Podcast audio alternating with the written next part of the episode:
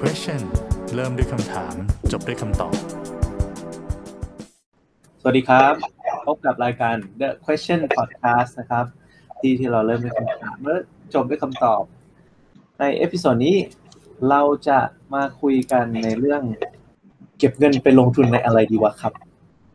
เริ่มกันเลยครับ ก็คือที่มาก่อนนะครับพอดีเนี่ย คุณคุณเอ็มเนี่ยของเราเนี่ยก็เพิ่งแต่งงานไป แล้วก็พอเอ้ยแต่งงานเสร็จแล้วมันก็เป็นมาโครในชีวิตก็เลยแบบเฮ้ยโอเคมาวางแผนเก็บเงินกันใหม่ดีกว่าแบบเอาเอาแบบคราวนี้เอาแบบจริงจังละซีเรียสเลยใช่ไหม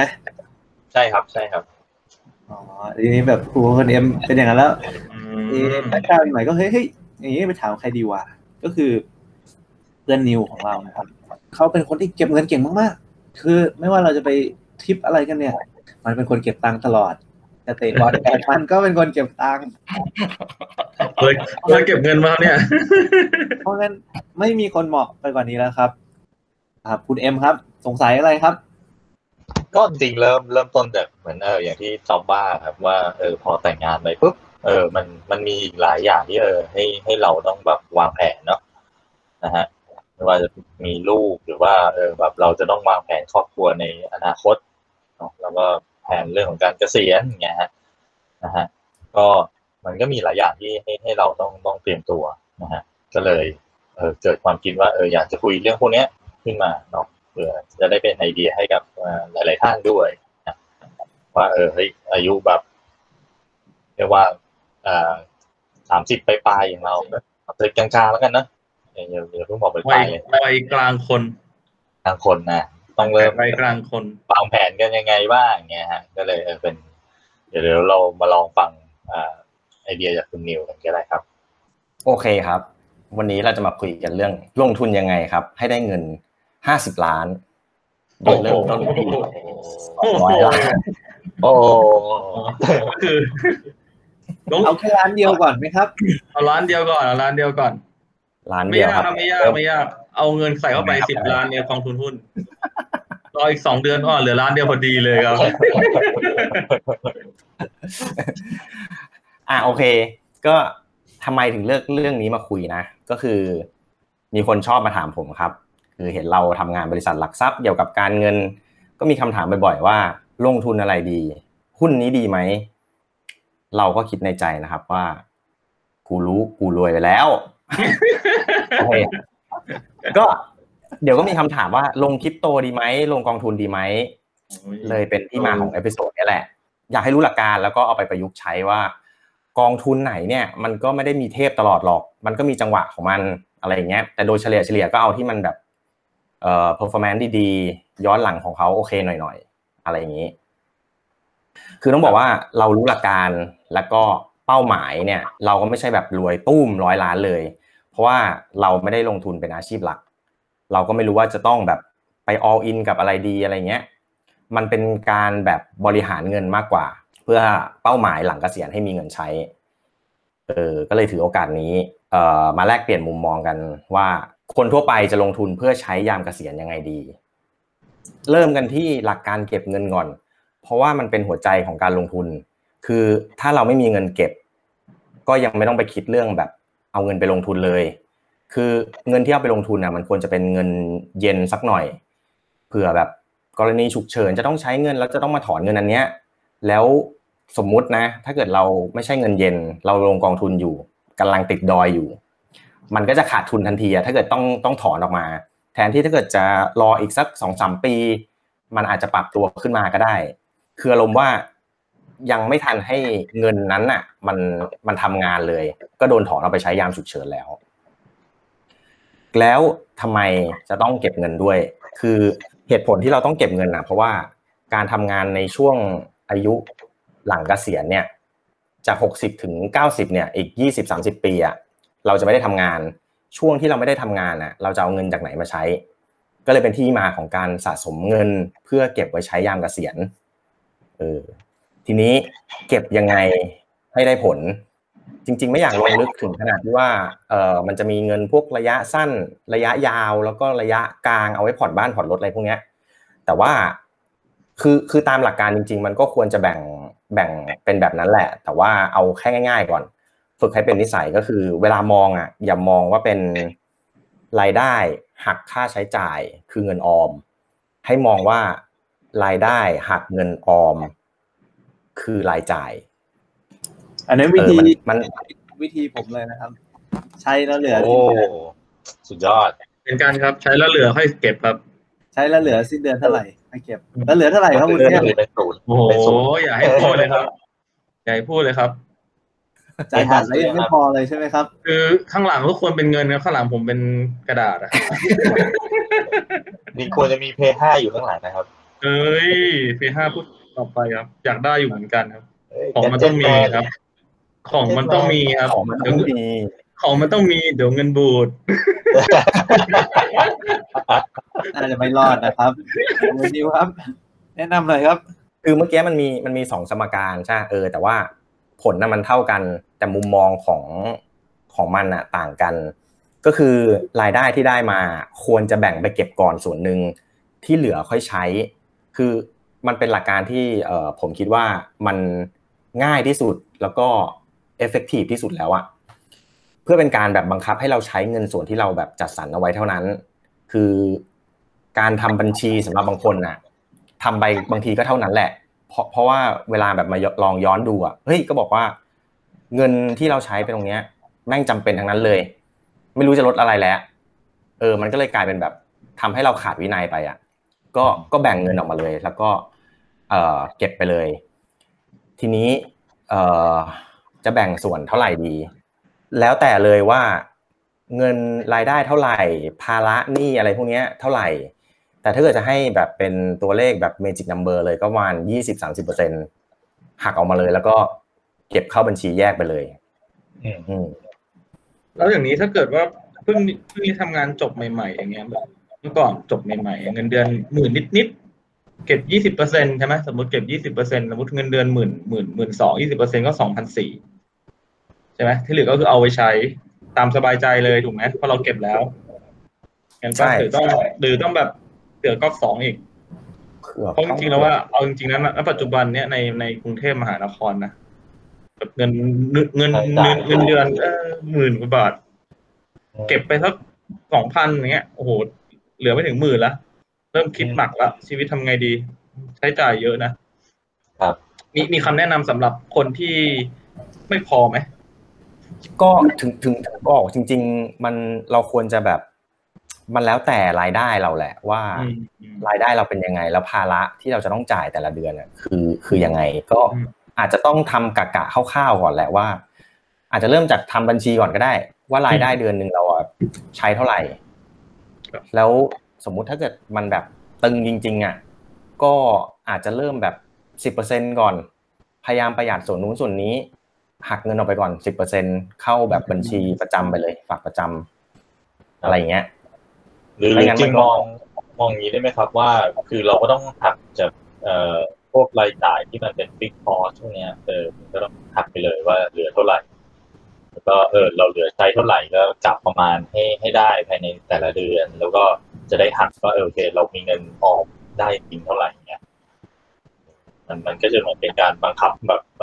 ไกลๆนะว่าเออห้ามใช้เกินเนี้ยอย่างที่คุณอยู่จอบว่านะว่าเราก็จะหักไปเลยให้ให้เป็นเงินเงินออมไปเออจริงๆจริงๆแบบนั้นก็ดีเหมือนกันคือ มีสองแบบก็คือเมื่อกี้บอกว่าให้ให้เราหักเงินที่เราจะเก็บออกไปใช่ไหมหรือไม่บัญชีที่เรารับรายได้มา ก็ตัดออกมาเข้าอีกบัญชีหนึ่งแล้วใช้จ่ายแค่ในบัญชีนั้นนะ อย่างเดียวเลยอืมบังคับตัวห้ามเองเออถ้าเกิดบัญชีนั้นหมดมึงก็แดกมาม่าอะไรอย่างเงี้ยโอ้โหเพย์ห้ากูถ้าทางจะปิวแล้วล่ะไม่แต่แต่ประเด็นเรื่องพวกเนี้ย คือเหมือนกับว่า คือถ้าเป็นเมื่อก่อนนะฮะมันมันบังคับได้ง่ายเนาะคือด้วยบัญชีจริง ๆ ถ้าเราจะถอนเงิน เราก็ต้องเอาสมุดบัญชีไปเข้าธนาคารแต่เดี๋ยวนี้แบบเออเราใช้แบบแอปพลิเคชันพวกเนี้ยโอ้โหมันถอนกันง่ายมากเลย ครับคือเราแบบแทบจะเรียกว่าใช้ปลายนิ้วคลิกไม่กี่คลิกก็มันก็โอนเงินเงินได้ละก็อืเป็นมจริงแบบจริงจริงๆทุกเข้าคนยังไงก็ก็ไม่ต้องไม่ต้องไม่ต้องทำบัตร ATM ไม่ต้องทำแอปพลิเคชันเพราะมีอยู่บัญชีหนึ่งเมื่อก่อนเก็บไม่อยู่เพราะอย่างอย่างที่บอกคือมีทั้งบัตร ATM มีทั้งแอปพลิเคชันโหถอนยับ ไม่ไม่เกิดประโยชน์ในการเก็บบัญชีแยกเลยก็คือ ง่ายๆคือไม่มีอะไรเลย มีแค่บัญชีอย่างเดียวอืม แล้วก็ไม่มีตังค์ด้วยแล้วโอ้โหถูกต้องของมันต้องมีจริงเออเออแต่ผมเคยได้ยินว่าสมมติแบบเวลาเราจะเก็บเงินหรืออะไรเงี้ยเราเราต้องตั้งเป้าขึ้นมาด้วยใช่ไหมว่าเออแบบในการเก็บเงินเนี่ย เราจะเก็บไปเพื่ออะไรหรือเป้ามันต้องชัดก่อนใช่ใช่ก็คือคือหลังจากเราเก็บเงินแล้วเนี่ย เราก็ต้องมีเป้าหมาย คือว่า ตอนเกษียณเราอยากจะมีเงินใช้เดือนละเท่าไหร่ สมมุตินะ สมมติว่าตอนนี้ถ้าเกิดเราบอกคือว่าคือการการเกษียณเนี่ยเป็นเป้าหมายที่ตั้งง่ายที่สุดถูกไหมฮะทุกคนแม่งต้องไปถึงตรงนั้นเหมือนกันอะอืมใช่ไหมไม่ไม่ใช่ว่า ไม่ใช่ว่า ฉันอยากจะมีรถคันนี้ หรือฉันอยากจะมีบ้านหนึ่งหลัง อันเนี้ย คุณนิวมองว่ายังยังยังใกล้ไปใช่ไหมนี่มันก็เหมือนอันแบบนั้นก็ยังเป็เป็นนเป้าเป้าระยะสั้นเป้าเป้าระยะยาวอย่างนี้ไหมฮะ ใช่ใช่ใช่มันมันถึงเมื่อเมื่อกี้ถึงบอกว่าจริง ๆ มันมีควรจะแบ่งเป็นแบบระยะสั้นระยะกลางแล้วก็ระยะยาว ระยะสั้นคือเงินฉุกเฉิน แบบว่าถ้าเกิดเอ่อเกิดโควิดขึ้นมาอย่างเงี้ย เราจะต้องมีเงินใช้อย่างน้อยสักแบบหกเดือน โดยที่ยังอยู่ได้อะอีกหกเดือนยังอยู่ได้ แล้วก็ระยะกลางก็คือพวกแบบเงินผ่อนรถผ่อนบ้าน พวกนี้ก็คือเพิ่มมาเป็นสักห้าปีสิบปี แล้วก็ระยะยาวก็คือตอนตอนเกษียณ เออ แต่ว่าถ้าเกิดเอาแบบง่าย ๆ ก็ดูแค่ตอนเกษียณอย่างเดียวก็ก็ได้มั้งอืมได้ดิครับอย่างนั้นเลยครับได้ครับอย่างมั้งนี่ครับ คนฟังไม่มั่นใจ ผมนี่แหละไม่มั่นใจยังไงนายก็ออมเงินสำหรับ P5 ไงครับโอ้โหระยะยาวมากเลยครับเฮ้ยตอนซื้อ iPad ขอเล่าให้ฟังครับ ตอนซื้อ iPad iPad อยากได้ iPad แต่มันแพงสามหมื่นกว่าบาทใช่ไหมครับ วิธีการเก็บเงินผมประหลาดมากผมเก็บวันละสองร้อยเก็บเก็บมาวันละสองร้อยใช่ เก็บวันละสองร้อยกี่กี่วันอ๋อวันละใช่ร้อยห้าสิบวันมั้งอ่าใช่ร้อยห้าสิบวันเก็บวันละสองร้อยเก็บไปทำเรื่อยทำไงฮะเก็บวันละสองร้อยนี่คือมีกระปุกไว้อันนึงเลยเหรอหรือว่าๆใช่ใช่ไม่ปกติจะเก็บเงินไว้ในเกะแล้วก็ยัดเข้าไปวันละสองร้อยสองร้อยถูกไหมวันไหน คือปกติใช้เงินเนี่ย ก็วันละประมาณร้อยกว่าบาทสองร้อยกว่าบาทก็เบิกเงินมาเยอะหน่อยแล้วเก็บวันละสองร้อยสองร้อยไปเรื่อยๆคือจะเก็บเดือนหนึ่งหกพันก็ได้ แต่ว่าทำไมถึงเก็บสองร้อยเพราะว่าอยากบังคับตัวเองให้ตัวเองใช้เงินแต่ละวันไม่เยอะมาก สุดท้ายผ่านไปครึ่งเดือนซื้อเลย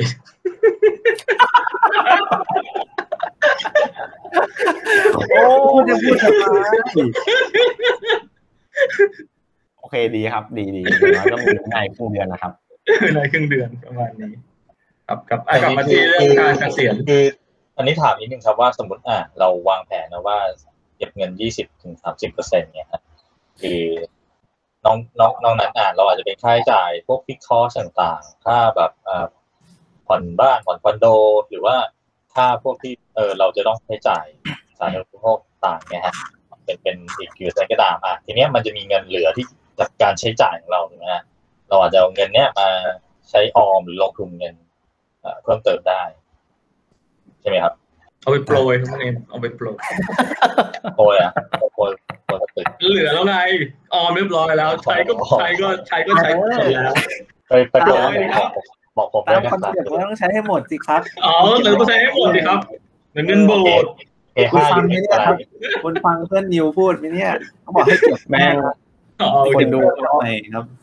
คุณดูเริ่มงงแล้วเอาไงกันแน่โอเคเราจะไม่ได้ก่อกวนครับอะต่อครับ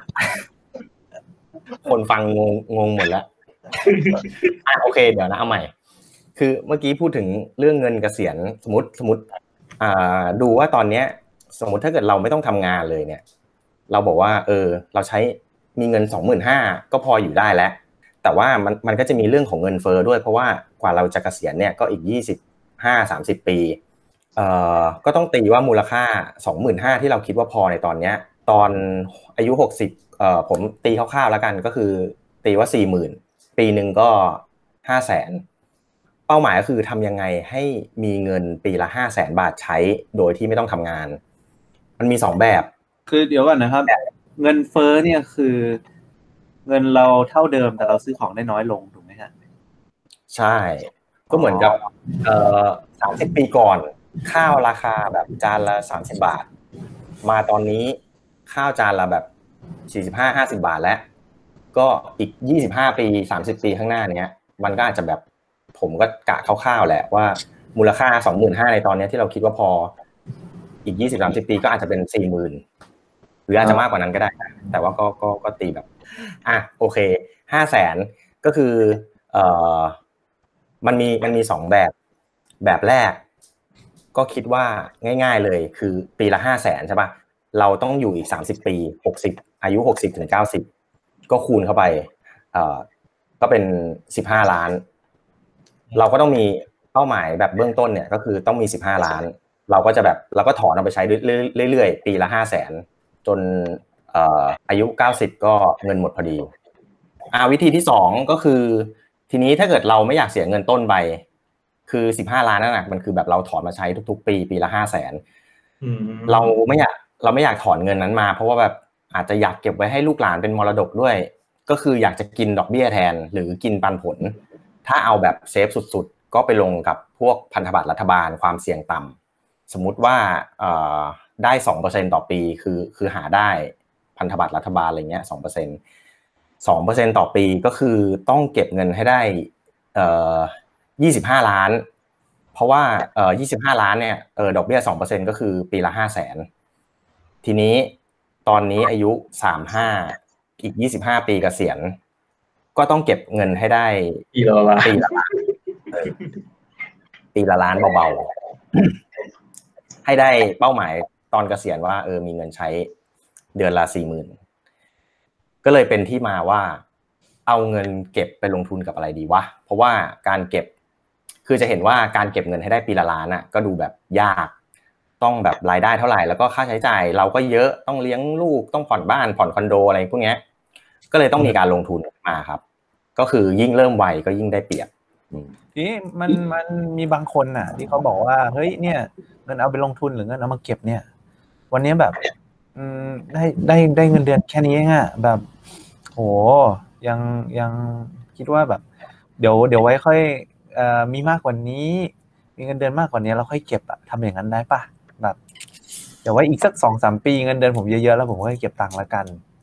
อ่า ได้ปะแบบเอออย่างสมมไม่ติไม่สมมติไม่อันดีเนี้ยนะสมมติเดือนเนี้ยผมตอนเนี้ยผมเก็บได้เดือนละพันอะไรแบบเนี้ย ถ้าอีกสามปีผมเก็บให้มันมากขึ้นอย่างเดือนละห้าพันเลย ให้มันแบบ cover พวกย้อนหลังแบบเนี้ยมันจะมันจะมันจะได้เปล่า หรือแนะนำว่าไงดีครับอืมมันก็จะไม่ใช่เป็นการสร้างวินัยเลยอะ คือถ้าเกิดถึงจุดที่อีกสามปีข้างหน้าแล้ว คุณบอกว่าเอ้ย ค่าใช้จ่ายผมเยอะขึ้นว่ะเดี๋ยวให้เก็บอีกแล้วกันมันก็จะแบบไปเรื่อยๆ ว่าเออรอรอรายได้เยอะกว่านี้หน่อยละกัน ค่อยเก็บ ถ้าให้แนะนำก็ควรจะสร้างวินัยตั้งแต่ตอนที่เรายังรู้ตัวตอนนี้แหละอืมแบบเก็บน้อยแต่ขอให้ได้เก็บนะฮะอีกอันหนึ่งใช่ใช่มันมีเรื่องของ เขาเรียกว่าอะไรอะ power of interest อะก็คือเฮ้ยโอ้โหแปลหน่อยสิครับพลังของอัตราดอกเบี้ย นี่แบบว่า คุณรู้สคริปต์ของผมเลยนะเนี่ยว่าผมจะพูดอะไรต่อผมเดาผมเห็นตาคุณผมก็รู้แล้วอ้าอ้าปากเห็นลำไส้ใหญ่เลยอะคุณปกครองเออนั่นแหละก็คือที่อะไรนะครับคุณเอ็มที่คุณที่บอกเลยว่า อะไรนะใครจะพูดเลยนะคุณถูกคอใช่ไหมครับคุยคุยถูถูกกคคออคุยถูกคอ อารมณ์ดีนั่นแหละคืออย่างที่คุณเทพบอกเลยครับ ว่ามันยิ่งเริ่มต้นวัยอะ มันก็ยิ่งได้เปรียบ เพราะว่าเออดอกเบี้ยทบต้น เนี่ยแหละ ตัวที่ทำเป็นเหตุผลที่เราควรจะลงทุนเร็วๆ มันจะทำให้เงินมันทวีคือทวีคูณมากขึ้น ขอยกตัวอย่าง ง่าย ๆ คือเมื่อกี้ที่ผมบอกว่าจะต้องเก็บเงินปีละล้านใช่ไหมทีเนี้ย เออเราบอกว่าเก็บไม่ไหวว่ะเก็บปีละห้าแสนละกัน เก็บแบบปลอดภัยด้วย แล้วก็เอาไปลงในพันธบัตรที่บอกว่าได้ดอกเบี้ยปีละสองเปอร์เซ็นพอได้ดอกมา ปีถัดไปก็เอาไปลงต่ออีก ก็ไปรวมเงินกับปีกับห้าแสนที่ได้มาทำไปเรื่อยๆ จนถึงสิ้นปีที่ยี่ห้าอายุหกสิบพอดี จะมีเงินประมาณ เอ่อสิบหกล้านกว่าบาท จากเงินต้นสิบสิบสิบสองล้านสิบสองจุดห้าล้าน เออเออ ได้เก็บได้ประมาณสิบหกล้าน ดอกเบี้ยสองเปอร์เซ็นต่อปี ก็เอ่อได้เป้าหมายแรกของเราแล้วว่า มีเงินใช้เงินสิบห้าล้าน แล้วก็ถอนเงิน15ไปใช้เรื่อยเอาไปใช้เลยอุดดอกเบี้ย15ดอกเบี้ยสี่ล้าน เกือบสี่ล้านๆอืมโหเยอะมากนะ ถือว่าเยอะมาก คือแค่เงินต้นสิบสองล้าน ใช่ คืออันเนี้ยคิดแค่เป็นดอกเบี้ยสองเปอร์เซ็นด้วยนะอืมทีนี้เอ่อถ้าเกิดเป็นห้าเปอร์เซ็นจะได้เท่าไหร่ครับ ก็คือประมาณยี่สิบห้าล้านพอดี จากเงินต้นสิบสองจุดห้าสองเท่าเออเมื่อกี้เดี๋ยวเมื่อกี้อัตราอัตราดอกเบี้ยเท่าไหร่ อัตราดอกเบี้ยได้ อัตราดอกเบี้ยรีเทิร์นได้เท่าไหร่นะ ได้สิได้ยี่ห้าล้านห้าเปอร์เซ็นต์ยี่ห้าล้าน พอพอได้ยี่ห้าล้านแล้วสมมตินะ อายุหกสิบเราก็เอาแบบเซฟๆก็ได้ยี่ห้าล้านเราก็ไปฝากพันธบัตรรัฐบาลกินต่อสองเปอร์เซ็นก็จบตายฟินๆเฮ้ยมีเออมรดกแต่ให้ว่าลูก หลานหรือถ้าเกิดเราจะเอาไปลงทุนต่อหลังจากอายุหกสิบแล้วได้ห้าเปอร์เซ็นอีก เราก็ใช้ชีวิตสบายมากขึ้น ทีนี้ก็ได้เท่าไหร่ล่ะ ก็ใช้ได้เดือนละแบบแปดหมื่นอะไรอย่างนี้มั้งโดยประมาณนะ ทีนี้ต่อครับว่าแล้วจะหาที่ไหนห้าเปอร์เซ็นยี่สิบห้าปีอืมมันก็อาจจะยากหรือว่าเอ่อจะมองว่าอาจจะง่ายก็ได้ เพราะว่าเอ่อยกตัวอย่างทอง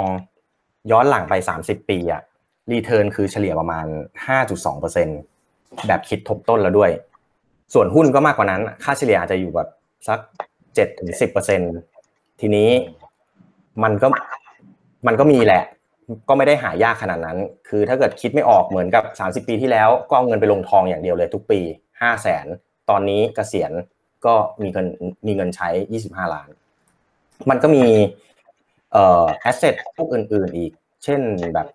หุ้นทองกองทุน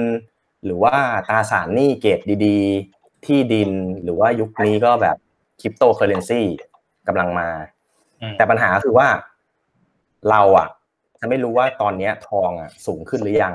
หุ้นอาจจะสูงไปแล้วนะ อะไรเงี้ย โลกในยุคใหม่ new normal เนี่ยเอ่อ history ก็อาจจะไม่ได้ repeat itself เหมือนที่แบบที่เขาพูดกัน เออ คือถ้าสมมุติเราเอาไปลงทองหมด แล้วเกิด return ในอนาคต 30 ปีอะมันไม่ใช่แบบเฉลี่ยปีละห้าเปอร์เซ็นแล้ว ก็เป้าหมายเราก็อาจจะเสียไปเลย เวลาเวลามองการลงทุนระยะยาวอะถ้าเกิดเราเลือกทามมิ่งถูกก็ก็รวยถูกไหมแต่ว่าปัญหาคือเราไม่สามารถจับจังหวะได้มันยาก จังหวะ เนี่ย ทุกคนรู้หมดว่าเฮ้ยซื้อถูกนะแล้วไปขายแพงใช่ไหมฮะเพราะงั้นจริงผมก็แค่ซื้อถูกขายแพงไงไม่เห็นยากเลย มันจะจับจังหวะยากได้ยังไงรู้ได้ไงว่าตอนนี้ถูกแล้วอืมคือนั่นแหละมันมันเราเราก็เลยไม่รู้ เราไม่รู้ว่าควรจะซื้อแอสเซทอะไรตอนนี้ มันก็เลยเป็นที่มาของหลักการลงทุนก็คือเราต้องขอเดา diversify ได้ไหมครับโอ้โหกำลังจะพูดเลยครับกำลังจะพูดเลยครับ ขอเดาใช่ไหมครับคุณคุณ DCA หรือเปล่าครับยังยังยังอะยังนะไม่ไม่โอ้โหไม่ใจร้อนใจร้อนผิดนะครับผิดใช่ มันมันมันมันมีสองเรื่อง คือตอนเนี้ยเราไม่รู้ว่าแอสเซทเราจะเอาไปลงทุนกับอะไรดีอืมผมก็เลยจะบอกว่าต้อง diversify เราก็เลยเรียกว่าการทำ asset allocation ก็ก็คือเงินเงินเก็บของเราอะ เราบอกว่าเราไม่รู้จะลงทุนอะไรดีใช่ไหมเราก็เราเราก็ไป allocate เอาหุ้นส่วนหนึ่งเอาไปลงกองทุนหรือว่าเอาไปฝากเงินอะไรอย่างเงี้ยอ๋อคือคำว่าแล้วแต่ diversify นี่คือหมายถึง กระจายมันใช่ไหมครับ ใช่ใช่คือถ้ารับความเสี่ยงได้เยอะก็อาจจะแบบร้อยเปอร์เซ็นไปเลยในคริปโตเคอเรนซีอาจจะบูมกลายเป็นเศรษฐี มีเงินเก็บเป็นร้อยล้านเลยก็ได้ แต่ว่าจริง ๆ มันต้องเหลือสองหมื่นเหลือศูนย์จากห้าล้านเหลือสองหมื่นอะไรเงี้ยบูมเลยเออนั่นแหละก็คือ เอาจริงๆก็คือแบบแบ่งเป็นหุ้นก็ได้ ให้สัดส่วนเยอะหน่อย เป็นหุ้นกับกองทุนอาจจะสี่สิบเปอร์เซ็นทองยี่สิบเปอร์เซ็น บางคนก็อาจจะแบบเออเอาไปลงเป็นคอนโดปล่อยเช่า ก็ถือว่าลงในอสังหาแล้วถ้าไม่มั่นใจในทำเลก็ไปซื้อกองทุนอสังหาแทนก็ได้ ก็เหมือนกับการลงทุนในที่ดินนี่แหละ แต่ว่าให้แบบผู้เชี่ยวชาญเขาบริหารให้ คือเราเอาไปกระจายพวกนี้เพื่อที่เราจะหวังให้เออแอสเซทพวกนี้ให้ค่าเฉลี่ยรีเทิร์นของเราประมาณ 5%ถ้าเกิดหุ้น อาจจะไม่ดีแต่เรายังมีทองคอย cover ไว้นิดหน่อย อีกปี 2 ปีถัดมาหุ้นอาจจะกลับมาดีก็ได้เออมันก็จะแบบช่วยช่วย cover กันค่าเฉลี่ยมันก็ก็ก็ดีขึ้นอ๋อคืออันนี้เหมือนที่เขาบอกกันว่าอย่าใส่ไข่ไว้ในตะกร้าเดียวใช่ไหมครับ ใช่ครับ เพราะถ้ามันแตก ถ้าเราล้มปุ๊บตะกร้านี้พังไปทั้งอันเราก็จะเสียไปทั้งหมดเลยอะไรแบบนี้ใช่ไหมใช่ใช่ใช่อ๋อทีนี้ ลงทุนในหุ้นก็อาจจะ diversify ไปอีกก็ได้ ว่าลงทุนในหุ้นไทยส่วนหนึ่งหุ้นต่างประเทศส่วนหนึ่งอะไรเงี้ยหุ้นอาจจะต่างประเทศอาจจะกองทุนอเมริกากองทุนจีนก็ได้แบบก็ก็ diversify ในในส่วนของพาร์ทที่เราเก็บเป็นเอ่อตั้งใจไว้ว่าจะลงทุนในหุ้นอืมอืมผมได้ยินว่าอย่างกองทุนอเมริกาอย่างเงี้ยมันแตะนิวไฮตลอดมันเป็นกราฟแบบขึ้นตลอดเลยถูกไหมฮะ ซึ่งถ้ามองว่าเราไปกระจายความเสี่ยงไปซื้อพวกแบบพาสซีฟพวกนี้ที่เป็นแบบลงทุนในหุ้นของอเมริกาแบบมันก็มีโอกาสที่จะกำไรแบบได้ได้สูงนะใช่ หรือว่าถ้าเกิดสมมติบางทีถ้าเกิดอเมริกาอาจจะไม่ดีแล้วเราเราไม่รู้ไงว่า อันนั้นมันคือแบบมันอาจจะไฮแล้วหรือเปล่า อย่างน้อยเราก็ยังมีแบบ เออ เราลงทุนจีนไว้ด้วย cover ว่าแบบเออในอนาคตถ้าเกิดจีนมันแบบกลายเป็นเอ่อมหาอำนาจเจ้าใหม่ เราก็ยังเออก็ยังยังยังมีส่วนที่ได้กำไรอยู่ครับคือว่านี่คุณนิวกำลังเมื่อกี้คุณนิวบอกว่าอย่าใส่ไข่ไว้ในตะกร้าเดียวแล้ว ตอนนี้คุณคุณนิวกำลังบอกว่าไอ้ตะกร้าเดียวนั่นน่ะ คุณอาจจะแบบใส่ไข่ไว้หลายชนิดอีกอืมเข้าไปด้วยอีกอะครับ เนี่ยอืประมาณนั้นเลยครับแยบยนต์มากว่าง่ายๆแล้วแต่ว่า คุณจะกระจายถึงขั้นไหนใช่ไหมครับ ใช่ใช่ใช่อืมแล้วก็ถัดมาครับอย่างที่เมื่อกี้คุณคุณอาร์มเดานะครับ เมื่อกี้เราบอกว่าเราไม่รู้ว่าจะลงแอสเซทอะไรดี เราก็เลยบอกว่าให้ลงกระจายซะ แล้วแต่ความเสี่ยงแล้วแต่ชอบ ทีนี้อันถัดมาคำถามถัดมาก็คือ ลงเมื่อไหร่ดี ก็อย่างที่บอกคือ เราก็ไม่รู้ว่าไทามมิ่งที่เราควรจะลงอะ มันมันมันคือเมื่อไหร่ ก็เลยเป็นที่มาของการลงทุนที่เรียกว่า DCA Dollar Cost Average ก็คือเราทุกคนก็อยากได้ asset ซื้อตอนที่ราคามันต่ำที่สุด แต่ในเมื่อเราไม่ใช่นักลงทุนอาชีพอะจังหวะการเข้าเราก็ไม่ได้เชี่ยวชาญ เราไม่ได้ดูกราฟ เพราะฉะนั้นจะทำยังไงดีก็คือเป็นที่มาของการลงทุน DCA นี่แหละสรุปบ้านๆก็คือว่าทยอยซื้อ อาจจะกำหนดเป็นทุกเดือน เอ่อหรือว่าทุกควอเตอร์ก็ได้ ก็แล้วแต่ ก็ซื้อประจำบางคนผมเห็นบางคนแบบกำหนดเป็นรายวันเลยนะครับ ซื้อแม่งทุกวันเลยครับวันละไม่ใช่สดีองเจร้อยไม่ใช่ดีเจแล้ววันวันละสองร้อยวันละสองร้อยโอ้โหมาอีกขั้นไม่คุณคุณหรือเปล่าครับวันละสองร้อยเอ้ยคุณคุณเอาคุณไปไปเพิ่มแผนเลยไม่อาจจะนี้ก็ได้ทุกวันทุกเงินเดือนออก เงินเดือนออกวันที่เท่าไหร่ยี่ห้าสามสิบก็ซื้อ ก็เอาจากจากแทนจะเก็บเงินเข้าธนาคารโอน เข้าบัญชีเงินเก็บก็อาจจะแบบส่วนหนึ่งอ่าสมมติยี่สิบเปอร์เซ็นที่คุณนิวบอกห้าเปอร์เซ็นโอนเงินเก็บ อีกสิบห้าเปอร์เซ็นโอนอ่าไปซื้อหุ้นซื้อกองทุนอะไรอย่างนี้ก็ได้ แล้วแต่คือ diversify diversify เงินเก็บของเราให้เหมาะสม มันมันก็จะเป็นการสร้างวินัยการลงทุนให้ให้เราด้วย ก็คือตัดอารมณ์ออกไปจากการลงทุน ไม่ต้องไปคิดเลยว่าเฮ้ยหุ้นแม่งสูงไปแล้วปะวะหรือว่า หุ้นมันยังลงมาได้อีกหรือเปล่า เราก็ลงไปเลยทุกเดือนทุกทุกควอเตอร์ ก็ดีกว่าลงทุนตุ้มเดียวปีละครั้ง เราอาจจะแบบได้จุดจุดใกล้ๆไฮของปีก็ได้ มันก็คือลดความเสี่ยงเรื่องเอ่อทามมิ่งในการลงทุนไปครับแต่นี้มีมีคำถามนิดนึงครับ แต่ถ้าเรารู้ว่าเออเฮ้ยแบบช่วงนี้มันไม่น่าลงเลย มันสูงมากเลยอยู่ยอดดอยอะไรเงี้ย เราเราจะต้องจำเป็นเราต้องงงเลยครับแบบเว้นเดือนนี้ไว้ได้ไหมแบบไปลงเดือนหน้าหรืออะไรเงี้ย จริง ๆ มันมันมันก็ได้แหละ มันมันไม่ได้มันมันก็ค่อนข้างยืดหยุ่นพอสมควรแหละ แต่ว่า คือวินัยนะครับคุณเอ็มแล้วเดือนหน้าคุณก็จะบอกเอ้ยวันนี้สูงไปอย่าเพิ่งลงดีกว่าใช่ไปเอซื้อเองอมันมันอาจจะเป็นอย่างนั้นก็ได้ เดือนหน้ามันอาจจะแบบเฮ้ยมันก็ยังปรับตัวสูงขึ้นมาอีกอะไรอย่างเงี้ยอืมอันนี้ก็คือแบบเป็นวินัยอะแบบตัดเรื่องอารมณ์ออกไปเลย แต่ว่าถ้าเกิดเราเราทามมิ่งเป็นอะไรเงี้ย บางคนคิดว่าเขาก็อาจจะเลือกเลือกลงทุนแบบ แล้วแต่ก็ได้อืม ถ้าเขาใช้เทคนิคอลเป็นอะ เขาก็จะสามารถคาดการคาดเดาว่ามันอยู่ในช่วงเวลาประมาณไหนได้อะไรอย่างเงี้ย มันก็สามารถลงได้แต่เราอย่างเงี้ย อาจจะใช้เป็นแต่ไม่ได้แบบใช้เชี่ยวชาญขนาดเขาแล้วก็ตัดอารมณ์ตรงส่วนนั้นไป แล้วอย่างเงี้ยครับ ผมเมื่อกี้เราแตะกันไปหลายตัวเลย สิ่งที่เราสามารถเอาเงินไปลงให้ทำงานแทนได้ ผมผผมอยากจะรู้ว่าแบบคุณคุณนิวแนะนำหน่อยได้ไหม ว่าแบบข้อดีข้อเสียของไอสิ่งที่เราเอาสามารถลงไปลงได้ในแต่ละอันคืออะไรแบบแบบเร็วๆก็ได้แบบไม่ไม่ไม่ต้องลงลึกอะแบบ คือจริง ๆ การลงสินทรัพย์แต่ละแบบอะมันไม่เชิงว่ามีข้อดีข้อเสียหรอก เพราะว่าจริง ๆ มันมันก็คือคำว่า high risk high return อะคือจะลงทุนคริปโต ทองคำอสังหา มันก็คือเรื่องของเสี่ยงมากผลตอบแทนก็สูง หรือโอกาสเจ๊งก็มี เจ๊งแบบเจ๊งยับเลยก็มี ถ้าเกิดเอาไปลงแบบคริปโตอย่างเงี้ย วันนี้กำไรสามสิบเปอร์เซ็นอีกอาทิตย์หนึ่งอาจจะแบบขาดทุนเอ่อห้าสิบเปอร์เซ็นก็ได้ มันคือเรื่องนี่เลย ข้อดีก็คือเอ่อ high return ข้อเสียก็คือ ก็อาจจะเจ๊งเยอะก็ได้ ส่วนถ้าเกิดเป็นเอาไปลงแบบทองความเสี่ยงต่ำ return มันก็เลยต่ำมันเป็นเรื่องมันเป็นเรื่องอันนี้เลยอะ high risk high return อืมว่าง่ายๆ ถ้าคุณรับความเสี่ยงได้สูง คุณก็ไปใน asset class asset class ก็คือแบบสินทรัพย์ที่มันมีความเสี่ยงสูงมากขึ้นได้ แต่ถ้าคุณรู้ตัวว่าเฮ้ยฉันไม่พร้อมจะเสี่ยงนะแบบเดี๋ยวนี่ไอ้เงินก้อนนี้เก็บไว้เป็นอ่าอนาคตลูกหรืออะไรแบบนี้ก็อาจจะลงไอ้ที่มันเสี่ยงต่ำอย่างเช่นที่คุณนิวบอกคือ คือทองหรือพันธบัตรใช่ไหมครับ มันจะเป็นในแนวนี้เนาะถูกต้องนะครับ เพราะงั้นแต่ละคนถ้าเกิด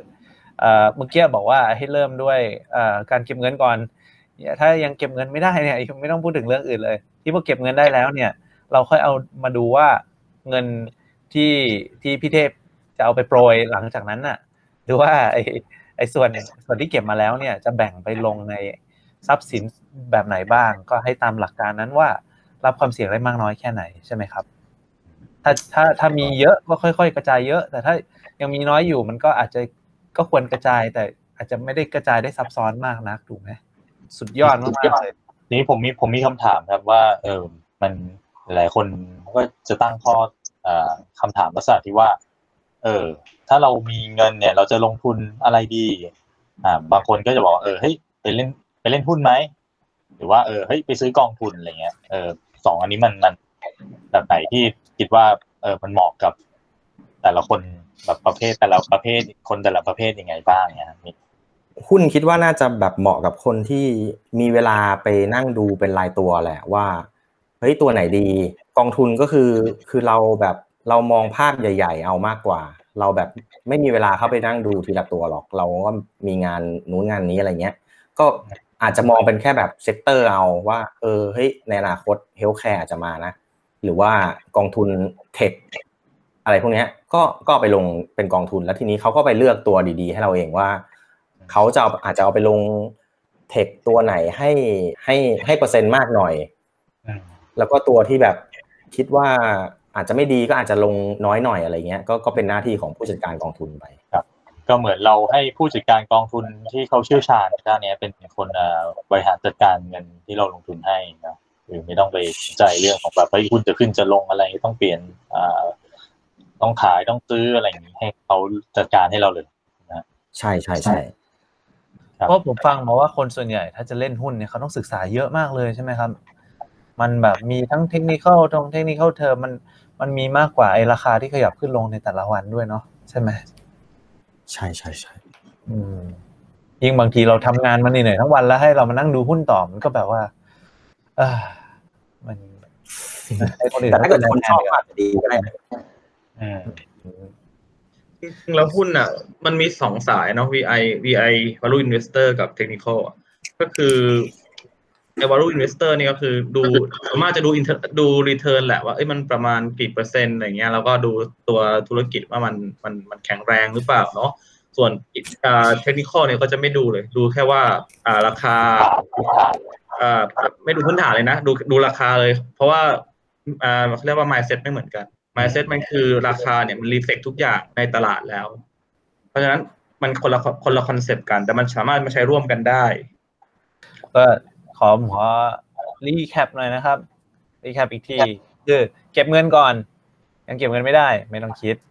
พอเก็บเงินได้แล้ว ค่อยมาดูว่าจะ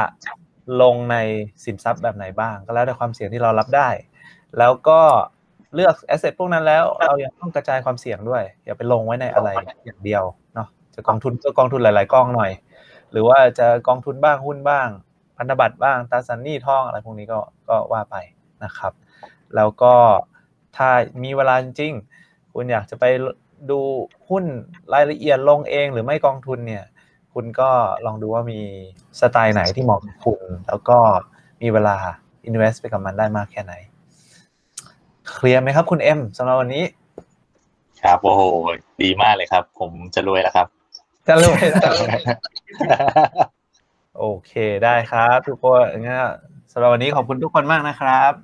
สวัสดีครับขอบคุณครับสวัสดีครับสวัสดีครับ